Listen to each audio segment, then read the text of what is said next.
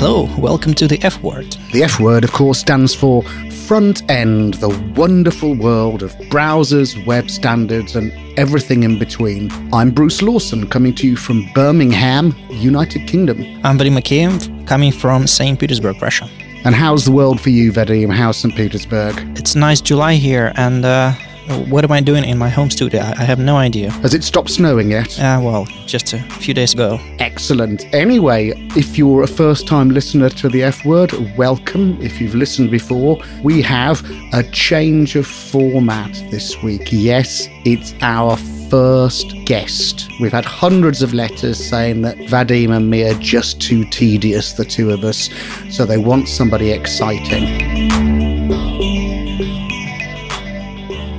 So, friends, Romans, and anoraks, it is my pleasure to introduce the man known internationally as the George Clooney of web standards, all the way from somewhere in America, Brian Kardell. Welcome, Brian. Hi, thanks. That's uh, quite the introduction. It's okay. I'll expect the check in the post. I'm in Pittsburgh, Pennsylvania, in the United States, and uh, I work for Igalia, we're a company that works on all of the browsers. We actually make a WebKit port WPE optimized for embedded devices, but we work on all of the browsers. We were number two committers to Chromium last year and to WebKit and in the top 10 for Mozilla. So that's what we do. You say you work for all the browsers. In, in what capacity? Do they like hire you because you're better engineers than they've got? Do you sneak in and patch things without telling them? How does it work? You know, uh, we do contract work for hire. A lot of people hire us. And yes, actually, the browsers do hire us. But a lot of our funding for making projects move forward is through companies like Bloomberg Tech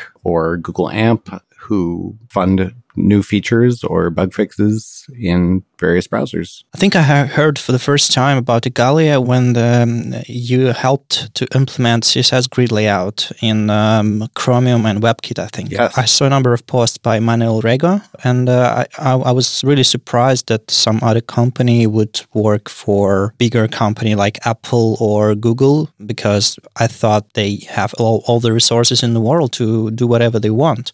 But the, the reason why we ask you to be our guest today because you've you've launched some something new. It's called open prioritization. And can you tell a bit about it? Yes. Uh, by the way, that is also how I learned about Igalia.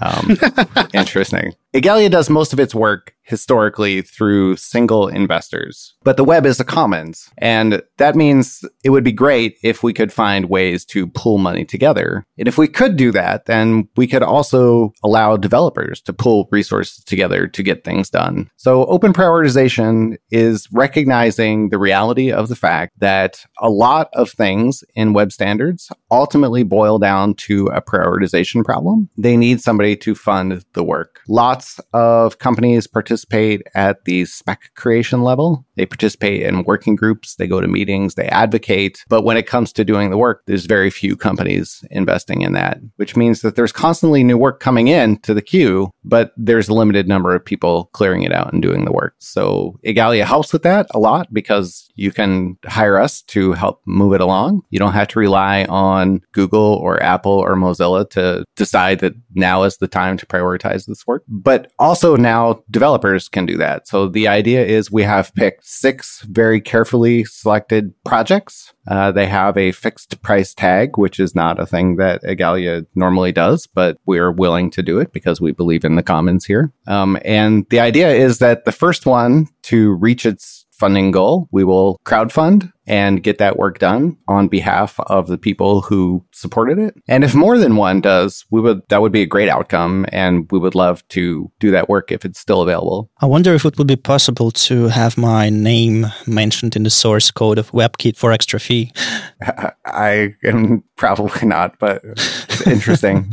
Well, just like on Open Collective or Kickstarter, or they, they offer some extra perks for, for extra money. So I, I think you should explore this Everybody who donates will be mentioned in a blog post. When we, regardless of how this wraps up, we will have several more blog posts about it. Uh, we want to carry it on. We hope it's really successful so that we can do lots more of it. But currently, if you if you donate, we will make sure to give credit to the wall of people who donated. So let me get this right, Brian. Igalia is to do the work that will be crowdfunded. But in order to determine which goes first or which stuff gets done, there's an open prioritization whereby people pledge money. They're not giving money as yet to demonstrate that that's what they're most interested in. And then when something reaches its funding target, your team of C++ ninjas will spring into action uh, and do the work. That's correct. Interesting.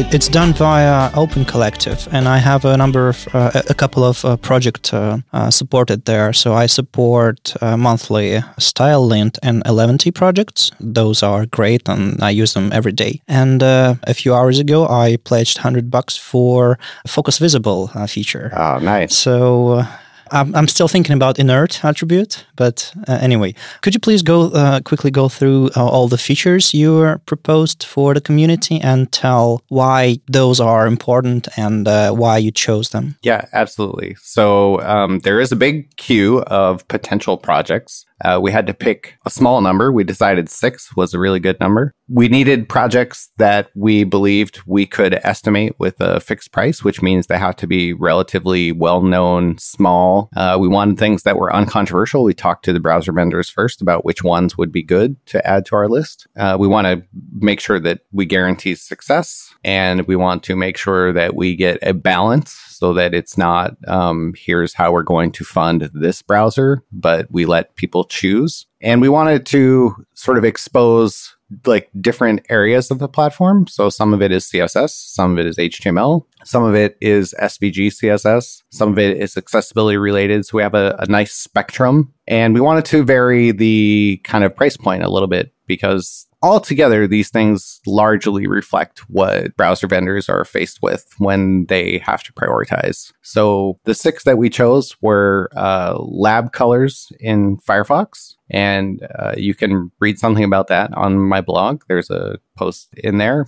If we want to use lots of things that are developing in CSS around colors, having a perceptually uniform color space is really necessary. So lab color is the way we do that. It's a necessary prerequisite to colors level five. Uh, so that's one we chose. It is already implemented in WebKit, uh, or it's being implemented in WebKit. Uh, Focus Visible, the one Vadim mentioned earlier, is another. That is a, a CSS pseudo class that is like the Focus pseudo class, except it only matches when a native focus ring would be drawn. So this, this is a big problem historically because browsers have put a lot of money into UX research and making the interface feel good and be accessible is a nice balance of things. And that means that when things get the focus, they don't always get the focus ring. They use heuristics and other complex rules and things. However, the existing CSS focus pseudo class doesn't care about any of that. So focus visible is the thing that I championed with Alice Boxhall. It is implemented in Chromium. It is currently being implemented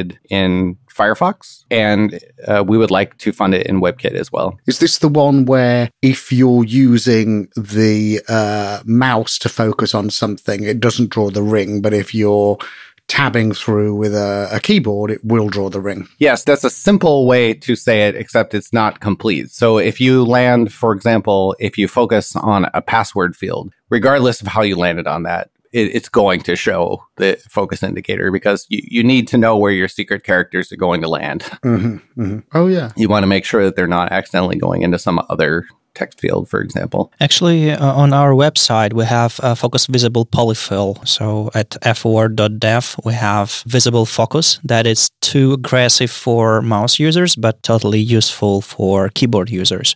So we can you, we can have both. Yeah, that that polyfill is actually quite popular. Uh, I don't want to name places. It's it's used on some pretty major properties. So we were able to iterate on it actually pretty quickly because of that. This feature is the most popular so far among developers. It is. I calculated the percentage of funding and it, it got the 3% already. Well, that's because people have seen it on the F word, Vadim, and they want to be like us. Or maybe because of my $100. Percentage wise, it's more than twice the next closest one, which is yeah. Lab Colors. So, oh, no, I guess the next closest one is well, let's do let's do them out of order that I have them written down here and say SVGD yeah, uh, yeah. support, which allows you to create paths via CSS, like SVG paths in Firefox. So that is implemented in Chrome already. And this is an example of one of those things where you have a, a choice. Like maybe you think that this is really, really cool and you want it, but is it the coolest, most wanted one on here? And your gratification will be delayed because even once this is done, it's not in WebKit yet. I think it's, uh, there's a good use case for, for this D property to morph between uh, different shapes. And also you can use this attribute to put some animation on a path so it will follow this path. There are some good use cases to have something like this in CSS. So um, yeah, I really want to invest in every feature, but yeah, I think I'm going to choose a couple of them. yeah. So actually, I invested in every single one a little bit. I gave more help to the ones that I cared about the most. So it's sort of like a preferential voting. You know, you can read about both the two that are in Firefox on Fred Wang's blog, colleague of mine at Igalia, who argues that we should really fund Mozilla things because Mozilla is very, very open. They don't get some of the extra investments through other channels that others do. And we believe in their mission statement. So uh, that's a good argument. Uh, another one is uh, CSS containment in Safari. This is a last implementation. It is implemented in both Firefox and Chrome, but it's not implemented in WebKit. So we can get the last one for you. My colleague Rego, that you mentioned earlier, wrote a blog post about why this is a good choice and what it is. Do you need me to explain what containment is? Yes, briefly, please. Okay. So CSS containment is a way to specify something about sort of breaking the traditional bit of what CSS does and saying this works a little bit differently. And so you can give information that, for example, you don't need to worry about the things outside of this because it has no impact going back out. So originally, this was conceived basically for performance, and it can be really good for performance, uh, especially in really complex cases. But it may also turn out to be useful or even necessary to get a solution for what people talk about as the container queries problem. But that's a maybe. So we don't know yet. And that offers another of these sort of tricky sorts of things that browser vendors have to think about when they're choosing these priorities. This is the biggest investment in, in the list. It's complicated and like what is the payoff? So even though we might get it done and have it across all the browsers, which is a huge win, we don't know what the ultimate payoff of it is. It, it might just be performance or it might be a necessary element to get container queries and we can't know yet. So do we invest all that money now or not? Uh, selector list arguments for the not pseudo class. So not allows you to say when it does not match this element. And historically, that would just take a simple selectors. Uh, but there's a part of selectors level four says that that should allow a selector list. And so we have proposed to implement that in Chromium because Google has not. My colleague Oriol wrote a blog post explaining why that's good and why that would be a good thing. You can take a look at that. And the last thing is inert, which is again something I worked on with Alice Boxhall and Rob Dodson. The easiest way to understand inert is to think about a dialogue. When you open a dialogue, everything that is not the dialogue is still there, but it's not keyboard focusable. You can't get back to it. It's as if it does not exist. You can't uh, select text that's behind the dialogue. You can't click links and fire events on things that are behind the dialogue because it's inert. So inert is a necessary thing for dialogues and it was added to the HTML spec around the time when we were describing dialogue. It's still in the HTML spec because of that use case. So inert is the ability to add a reflecting attribute. So an attribute or a property that reflects back and forth that will say this subtree, everything in here is that. It's all inert. And alternatively, what you have to do today is pretty complicated. You have to do all of those things. It's not a single switch. It's like many complicated things that you have to take care of with regard to ARIA and event handling. And so we find that most people actually get it wrong. Even popular UI toolkits don't get this right. Uh, this thing reminds me uh, of a hidden attribute uh, but it's it, it won't hide your element. It will keep it there, but not accessible to anything, or maybe disabled attribute on input elements, uh, something like this. But mm-hmm. so it's it's strongly connected to well, mostly connected to accessibility use cases, right? It makes it easy to get accessibility right. Create a nice UX that also gets accessibility right. I can explain you why I'm still uh, on the fence, uh, thinking about like supporting this thing or not. Because um, I think it would be better done via CSS property rather than HTML attribute. It would be easier for developers probably to, I don't know, adapt to different uh, screen sizes maybe and uh, disabling one part of inter- interface or the other. Otherwise, you would need to use JavaScript for that. It's historically there and it would be great to have it, but I think it, it won't solve the problem completely. So inert is implemented in Chrome it is implemented in, uh, sorry, it is being implemented in Firefox, also by Igalia. I don't think it's likely to change. So I don't think that there is an opportunity to change it to CSS.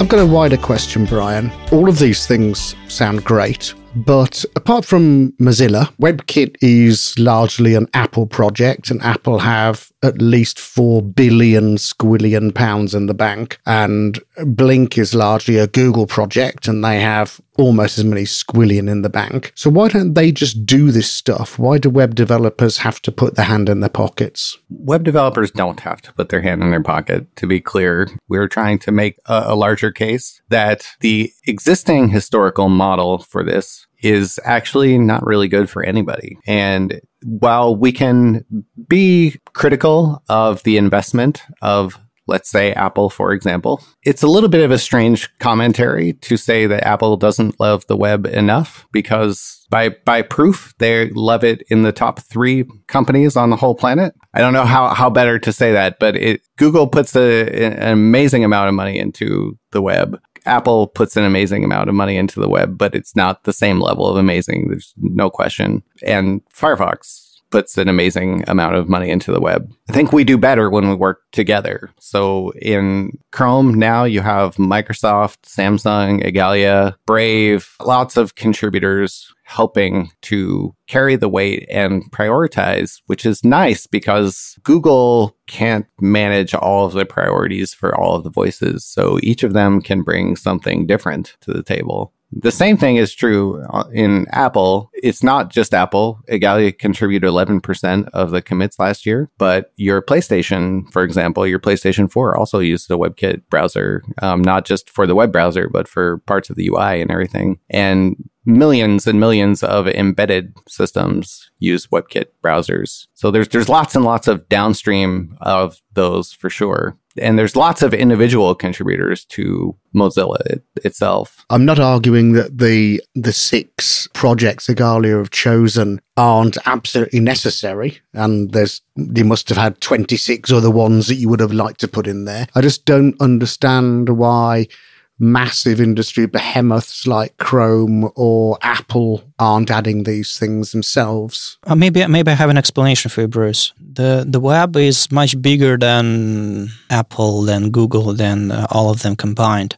I think the number of use cases and I think the number of features that could be implemented is bigger than uh, their budgets. So uh, it reminds me of this story uh, when the Fronteers decided to to send Rachel Andrew to represent developers uh, into W3C. The, this is the way we can be represented in uh, in the decision making process somehow as developers. So we can vote with our money, not just with uh, pluses and stars for some features to be implemented. So I think. Um, the number of, of use cases inside of Apple, inside of Google is limited, and we can add our own opinions and, uh, and use cases to this story. So it will be available for our own projects, and um, it will make our life easier and our users happier. Okay, I mean, I was playing devil's advocate with that question, you know, in in the same way that uh, I actually put the money in and then expensed it back to Opera to give a thousand dollars to Yoav to uh, implement the picture element. I I really like the idea that um, as a web developer I can vote with my wallet as well as my my stars and my plus ones. Uh, I, I am in this sense a happy capitalist and willing to throw my money. So there's an Indiegogo page created back in 2014 by Weiss. So, so he probably did it first like Opera used to do, used to say. Opera did it mm-hmm. first. So in this case, Yoav did it first. So he launched this uh, crowdfunding campaign to implement picture element uh, in Blink. And then I think they backported it to WebKit later or something like this. So, uh, and Opera pledged some money and uh, Yoav uh, gave us a private masterclass on picture element uh, just for uh, four team members of Opera DevRel. That was, that was nice. It was really good. Yeah. I mean, I, I, think it's a great idea, Brian. Um, how can web developers or how can anybody interested take this forward? There'll be a link to your blog post, etc., in the show notes. But is it uh, is there a deadline, or is it just the first one that gets crowdfunded?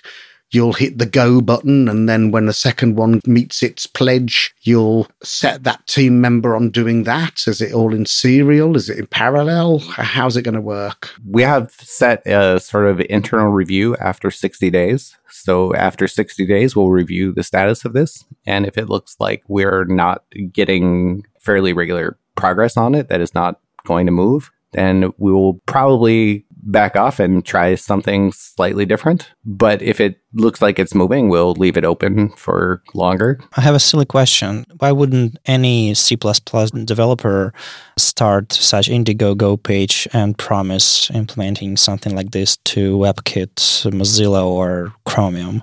Uh, is it something very complex and it could be achieved by just a handful of people in the world, or? So it is not trivial. Web browsers are today massively complex. They're measured in tens of millions of lines of code and thousands of person years investment. So there's quite a lot to know. And then the upstreaming process also review process and everything can be uh, challenging. We have an advantage in that we have lots of good relationships. We have respected like ownership, even a degree of ownership. So Rego, who you mentioned, is Blink API owner, for example. And we, we have good relationships like that and levels of responsibility on all these engines. So we can do it very well. We've proven that we can do it very well. As to why other people couldn't do this, well, there is no reason. I mean, absolutely. If you can contribute to web browsers and you want to contribute to web browsers, contributing your labor is another way you can do that. Yeah, you mentioned upstreaming, Brian. Is I assume that you and or your chums at Igalia have discussed this with the people who are actually in charge of deciding what makes it into shipping versions of the browsers. I mean, it would be a shame if we all crowdfunded and you added inert, for example, and then it didn't actually actually ever get shipped for reasons beyond anybody's control or, or understanding. Yes, of course. That was that was a major consideration when we were choosing which projects. And it's the reason that, for example, even though we have a, a proposal and we're currently investing ourselves in research around the container queries problem, uh, we don't want to crowdfund something like that, which has very low likelihood of it's it's not there yet. But all of these are basically uncontroversial. We spoke to browser vendors before we listed any of these and told them of our plans and got their basic approval. So they are interested in accepting upstreaming for any of these. That's very good to know.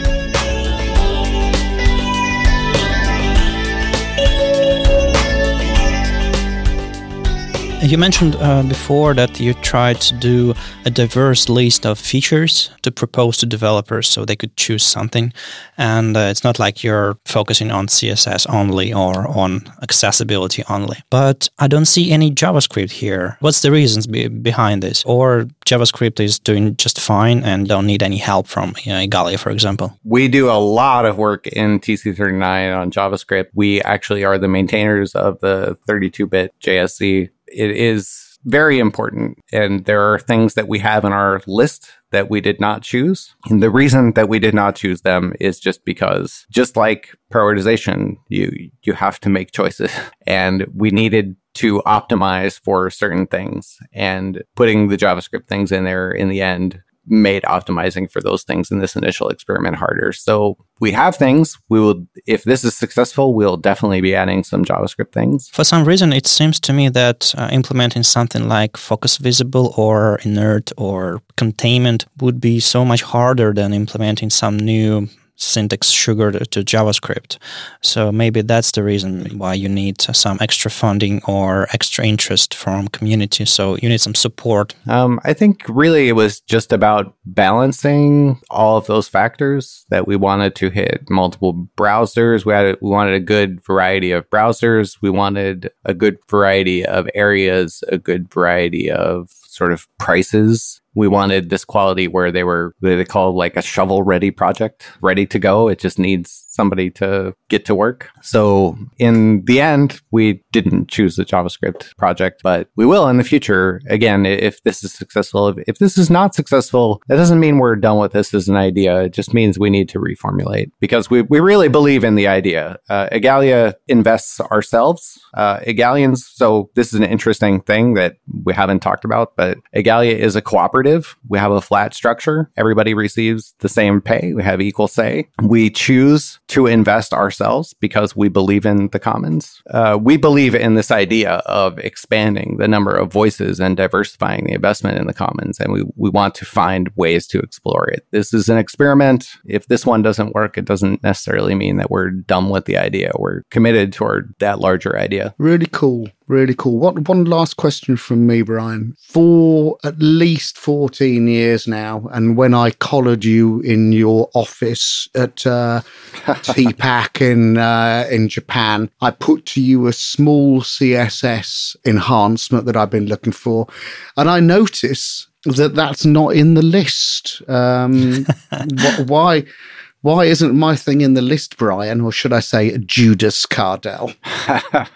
I think it is not a shovel ready project. Getting something to the stage that it is a shovel ready project is also a prioritization problem. Somebody has to prioritize to invest to do that work, to get that through the working group, to write the spec text, to have the debates and the arguments and work out all of the problems involved in that. And I think in that particular case, nobody has done that work yet. So it couldn't be on this list. It is very much in the probably better than container queries shape, but still needs some work. So, Bruce, you need to do your part first, then Brian. Mate, I've written a blog post. It worked for the picture element. So, what more do I need to do?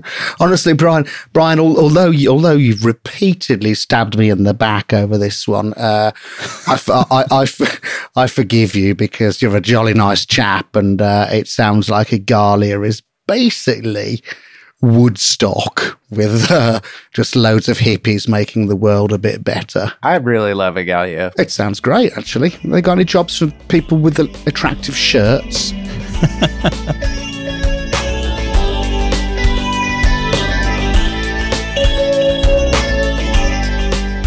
And and I have one more topic to discuss. You mentioned uh, HTML, CSS. You have some plans in JavaScript, but uh, another uh, direction that I heard Igalia is very interested in uh, is MathML. And uh, what's going on there? Yeah. So when the HTML5 was created, when Hixie and others proposed that we move HTML forward for applications because it had been stalled and all this other work had been going on in W3C under XML oriented projects, along with him, he as he translated a lot of those into the HTML specification, like X forms became the basis for a lot of the forms things. He also took in two things wholesale that are under other embeddable content. Those are SVG and MathML. Both of those are specially called out in the HTML specification today. They work a little bit differently, but they have had huge investments and both of them have giant ecosystems, but they are historically weird and a little bit problematic and we've spent a lot of time trying to make them less so. Some of these challenges of its weirdness caused it to not get its final implementation in Chrome. In fact, it was backed out when the Blink code was split because of complexity and what they felt were unanswered questions. So uh, we thought that this is important. We think that this is important to society. And while it won't help you sell ads, uh, it won't improve your the ability to stream video or something. It is actually really important. Is one of the core reasons that the web was created was to be able to share research, especially at a time like now. It would be really great to know that world scientists can share like mathematical text that is the web superpower. So we think this is really important. So we started a project to get the final implementation and to work out a interoperable MathML rendering core uh, that is a subset of what was called MathML 3. So we are well, well into that. We did a prototype implementation last year in Chromium. And that allowed us to have a lot of conversations with people on the Chrome team and the rendering team. And we're well into the process of upstreaming this. It's currently in Canary behind a flag, and you can see the progress of that. It's going great. Is there any other company supporting you in this MathML uh, journey? Yes, there are some other companies. Uh, we got a grant through the Sloan Foundation, and we got some support from Pearson. Uh, we got some support from the American Physics Institute yeah, and I think that that's pretty much it. But you can also donate to that if you are interested in helping advance that, because currently that is uh, largely at this point a Igalia investment. Yeah, I think it would be good to to list MathML in the same open prioritization. That that is an interesting idea. It also goes back to the point that you pulled me up on as well, Brian. That there's lots of companies that we don't necessarily think of who are actively investing in uh, web standards. You know, I didn't know that Pearson, the publishers, were involved involved, and also uh, Bloomberg, the financial people, have done a lot of work in supporting some standards getting done. I don't know if they've been active in actually getting implementation, but uh, a friend of mine, Florian Rivoal, also from uh, an ex operative for a long time, was working with Bloomberg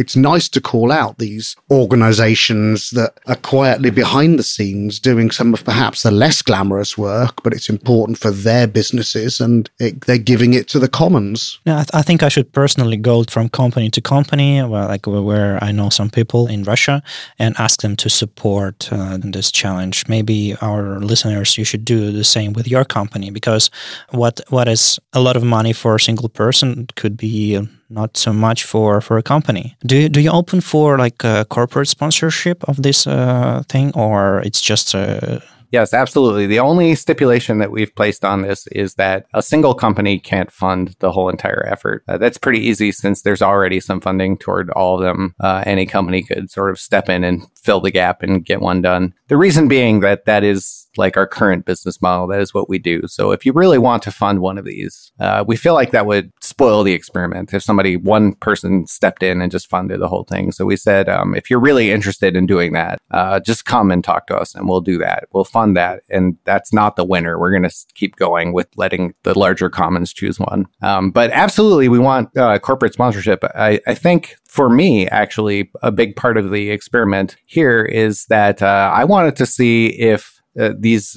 groups that work on standards, these industry groups that get together and talk a lot in theory, and then weight and focus on is this thing getting done and why isn't it getting done? And perhaps sometimes have like maybe philosophical arguments that are a little bit not immediately connected with reality, but they're okay spending the money on that. Like, why not follow this example of these other things and say, you know, if the 10 companies in say the W3C that are interested in this thing, if they all got together, the, the same argument holds true, right? Like eh, they can they can work together and agree this is the thing that we're going to fund and they can each kick in a tenth of that. I think this is really only more powerful for developers because developers don't need to have meetings. They don't need to, uh, you know, ask for permission from someone. They can go out there and advocate for why they chose a thing and we can get together and do it because our numbers are so great. Like, I don't know how many web developers there are. This is an interesting question. If somebody has some data, send it to me. Uh, just meetup.com has 18 million people, I think it is, signed up identifying, self identifying as web developers. So if you take that as a number, which I think is probably way too low because it's just a single service, and use that as just like a working number, 0.38% of them could get together and just decide to fund these the biggest one in here. And like that could happen very rapidly if, if we advocated and decided to do that. It would only take 0.03% of that number pledging $2 to close the smallest one. 0.03. That's such a tiny number. We have a lot of economical power if we choose to use it. I'm going to use every channel uh, of communication I have to promote this idea. I really love it. So, podcasts, news, and uh, some media. You should expect some support from Russian community soon. Excellent. Likewise, Brian. This is kind of why we invited you on because uh, we're both, Vadim and I, are both very excited by the idea. I mean, what's not to love web developers? Okay, you, you want X or Y to happen. You may may or may not know a bit of C++. It's a long time since I didn't know C++, but I sure as heck don't know anything about committing to WebKit or building Gecko or how to upstream into Blink. But I know a person who does. The person I know is Brian, but he lives in a hippie commune called Igalia, where they all take the same amount, prioritize together, sit on bean bags, and they smoke their JavaScript. And uh, they're devoted to making the commons, the web that we love, better. What's not to love? So uh, if you possibly can, please support them and have a chat to your bosses if that's possible. All the links will be in the in the show notes, so you know where to go. I know Brian's very active on the social media, etc. So would almost certainly be delighted to take questions uh, if we haven't addressed them here. Absolutely. Thank you ever so much, Brian. Thank you for your time and thank you for the clarity of your explanation and the ambition of your vision. Thank you so much for having me on. I really enjoyed it. And once you have some results, or maybe uh, you'll uh, find one of the goals, we will be glad to have you back and discuss what, what was the result. Absolutely. Excellent. So, humble listeners, uh, that's all we have time for this time. We could have gone on speaking for ages, but um, Brian's got things to do and Vadim's got things to do, and it's gin and tonic clock here in the United Kingdom. Uh, we hope you enjoyed our experiment with having a guest, and we hope you have enjoyed episode five of the F word. See you soon. Again, Brian, thank you. And thank you, everybody, for listening. Boom Shankar. Cheers. Bye bye.